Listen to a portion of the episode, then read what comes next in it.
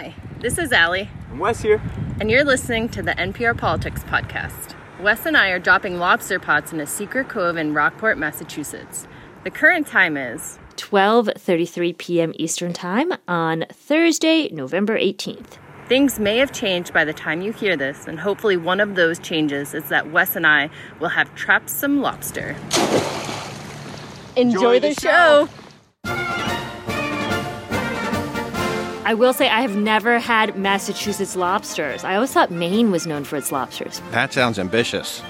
Well, hey there, it's the NPR Politics Podcast. I'm Asma Khalid. I cover the White House. And I'm Franco Ordonez. I also cover the White House. And today on the show, we've got a special guest all the way from Mexico City, NPR's Carrie Kahn. Hey there, Carrie. Hi, I do not cover the White House.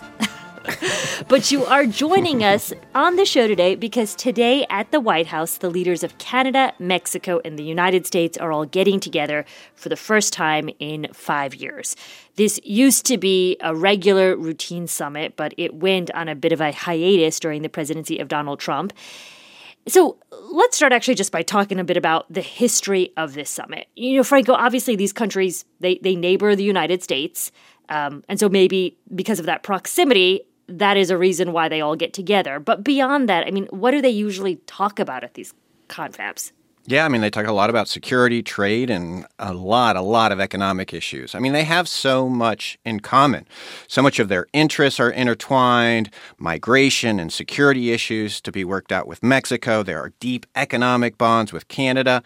You know, these meetings started a bit informally back in 2005 with a goal of easing trade and other economic tensions. And they've continued almost annually since. Um, and there's a lot of a lot of really good reasons to do that. One, of course, is you know you have such close neighbors. You want everything to be smooth, uh, so that you can put your diplomatic efforts, your energy, your security energy elsewhere in other places. You don't want to be worried about uh, your neighbors uh, when when you have so many other issues to worry about around the world. So, Carrie, is there a different dynamic this year? Um, you know, as Franco was mentioning, it's kind of a reunion tour. There hasn't been one of these summits since 2016.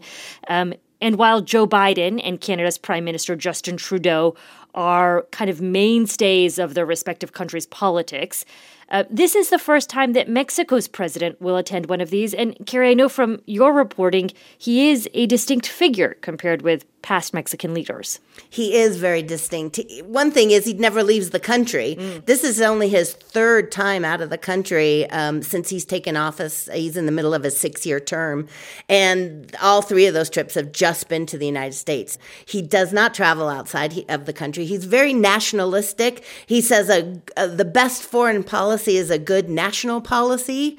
He's very inward thinking. He's also, some say, a, a leftist and a protectionist in some of his policies that may come up in uh, this summit. Um, he's also he did have a rocky beginning start with his relationship with with Biden. He was one of the last leaders in the world to congratulate uh, Joe Biden on his electoral victory. He waited until after January 6th to actually call him up and congratulate him. That that kind of got things off to a rocky start. But just the other day he praised Biden saying that there has been no other US president who has done more for migrants than Joe Biden. I think he's kind of forgetting Ronald Reagan there with that um, big amnesty bill in the 80s. But So, Carrie, you mentioned migration. And that to me is one of two particularly thorny issues from the Trump era that remain unresolved. The other one is trade, which we're going to talk about in a bit. But let's start by talking about migration and some of these border issues. This has famously been a problem for Joe Biden ever since he took office. Um, you know, Franco, what is the situation like now? You have done a- lot of reporting on this.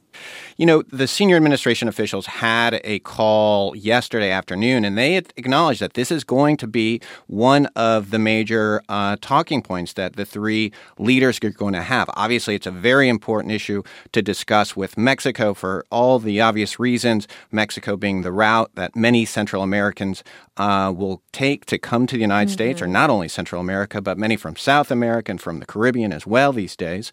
And it is a very challenging issue for this administration. And they continue to go back to saying what they're going to be looking at is the root causes of migration. They say this over and over again. Yep. But those are real long term uh, objectives, long term goals. I mean, years and years away.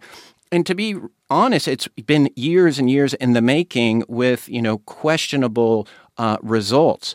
Uh, so I will be very interested in, in hearing more about what uh, they're going to discuss about short term goals. How are they going to address current migration flows, very high migration flows at the moment, as well as I'll be very interested to hear if and how uh, the discussion of Remain in Mexico comes up. Remain in Mexico is that very controversial program uh, that President Trump instituted that required asylum seekers coming to the United States or coming to the border of the United States to wait in Mexico mm-hmm. for their asylum cases uh, to be heard. Mm-hmm. Uh, the Biden administration originally, you know, tossed or ended it, but the courts said they had to bring it back. So now it's in the middle of courts and being litigated. Uh, but it's an issue that neither Biden wants to really talk about, nor uh, nor Lopez Obrador. Um, but I can assure you that if there's opportunities from the press, that is one of the first questions to be asked about. I mean, how do you really talk about migration and the challenges without discussing the Remain in Mexico policy? I just think both leaders will say this is something that's stuck in the courts now. They both don't like to talk about it. It's not popular here in Mexico either. But Lopez Obrador really does want to talk about migration at the summit. That is what he wants to talk about. That is his, his leading foreign policy issue. He has been pushing for years for there to be some sort of economic development program, some, if you would, uh, Marshall program for Central America and Southern Mexico to really tackle the root causes. And I think what's different is that that you didn't hear a lot of that language in the Trump era. There was no talk about it was all about enforcement and crackdown and at the border. And Lopez Obrador has always tried to steer that back toward a more general look at uh, immigration. And he wants this billion dollar plan to happen in Central America and Southern Mexico. But it hasn't really gotten a lot. I don't know. What do you think, Franco? It hasn't really gotten a lot of play by the administration other than this language language change that the Biden administration also likes to say we need to attack the root causes, but they're not really embracing Lopez Obrador's plan, which includes planting millions of trees in Central America. I do think it's an open question as to how much of that vision President Biden and his team really is wanting to adopt. But I am thinking back to Vice President Kamala Harris' trip. Uh, the first international trip she took was to Mexico and to Central America, where she did focus on development aid to the area. And, you know, again, maybe it's a catchphrase, but we did hear her and we hear the administration often talk about trying to get at the root causes of migration. Yeah, I mean, it's almost like a buzzword now to focus on the root causes of migration, and that's not to uh, diminish the importance of it. There, it's there's no question that it's so important to uh, to address those factors that are driving people. But again, these are long term problems that need a lot of money, and they also need a lot more commitment from the leaders of those countries themselves. As as, as experts and former officials have told me over and over and again, the United States cannot want change in those countries more than the leaders of those countries want the change themselves. All right, let's take a quick break and we'll talk more about these meetings in just a moment. Support for NPR and the following message come from 3M, who is helping to protect those on the front lines every day. As the father of a healthcare worker, 3M employee Chris understood how important it was for his daughter and nurses like her to be protected during COVID 19. At the height of the pandemic, he worked hard to direct high performing personal protective equipment to hospitals and hotspots. Hear his story at 3m.com slash improving lives. 3M Science, applied to life.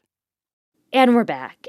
And Franco, I am newer to this White House beat. Um, you covered the White House under the former President Donald Trump. And so I'm curious to hear your take on whether you think the United States relationship with either Mexico or Canada has shifted in a pronounced, permanent way because of the former president. Uh, you know, I would say pronounced yes, permanent, I mean, I think that's to be determined. Uh-huh. Let's take Canada, for example. There's no question that the relationship is better uh, with Prime Minister Justin Trudeau. Justin Trudeau was one of the first world leaders to congratulate Biden uh, when he won the presidency. And I mean, let's think back to the relationship between Trudeau and Trump. Um, I mean, I can't even imagine Biden ever even thinking of calling Trudeau, quote, two faced, mm. as Trump did in 2019 after, you know, Trudeau was caught on video mocking Trump. I mean, that is absolutely a profound difference.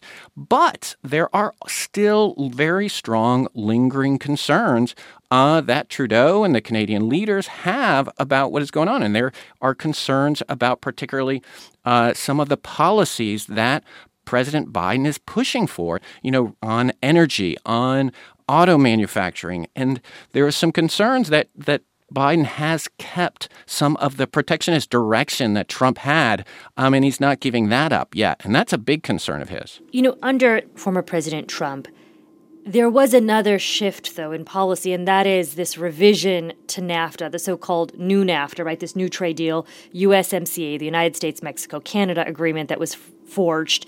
And it seems that from both the standpoint, there are still some unresolved trade tensions. And Franco, what are those sticking points right now? I mean, I think the big uh, tension points on trade for the Canadians, particularly, has to do with autos. Uh, there are tax credits, and this is in Biden's policies uh, in the Buy America programs, which are, you know, I guess remnants of some of the things that President Trump was pushing uh-huh. for, that these these tax credits would go for those who purchase electric vehicles. But the sticking point is that the tax credits go to those people who purchase electric vehicles that were made in the United States by union workers auto manufacturing is a huge part of the Canadian economy, and, and for that matter, as Mexico as well. And there's a big process in North America where some parts are built in Mexico, some parts are built in Canada. They're kind of they kind of fly over, or they're transported to other parts, and they're put together. Um, so this is a huge issue, uh, and it's going to be hard to get around. Carrie, in addition to migration and trade, these leaders are expected to talk about the pandemic. What are we expecting to hear from them around vaccines?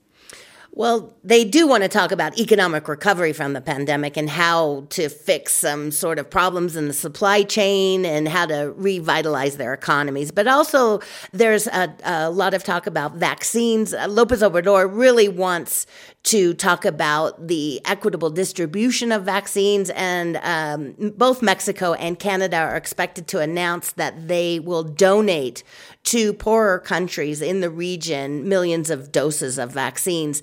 Um, those vaccines actually were initially loaned to them from the United States to both Canada and Mexico, and this is sort of a pay forward back on that loan.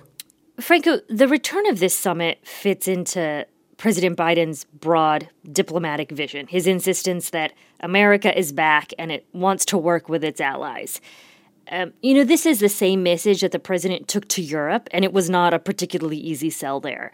But do you feel like this vision of America is easier to sell to our neighbors? I mean, I think it's definitely going to be um, something that is going to be one of the messages for this summit here, the America is back issue. And the White House is already kind of describing those same things, you know, seeing this as a kind of a turning of the page from President Trump. I mean, there there are some differences. Uh, you know, the interests of the United States and Europe. You know, who's going to be who's going to cover who's back, who's can who's going to contribute. The economic interests are a little different.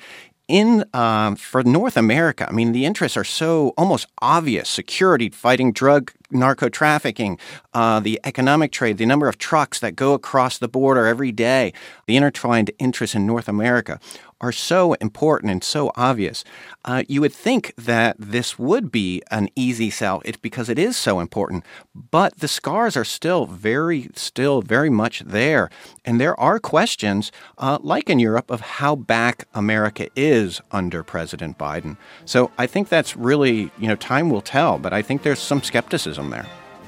All right, well, let's leave it there for today. Carrie Kahn, thank you so much, as always, for joining us. We really appreciate it. Oh, I like hanging out with you guys. It's nice to, to talk with you all anytime. I'm Asma Khalid. I cover the White House. And I'm Frank Ordonez. I also cover the White House. And thank you all, as always, for listening to the NPR Politics Podcast.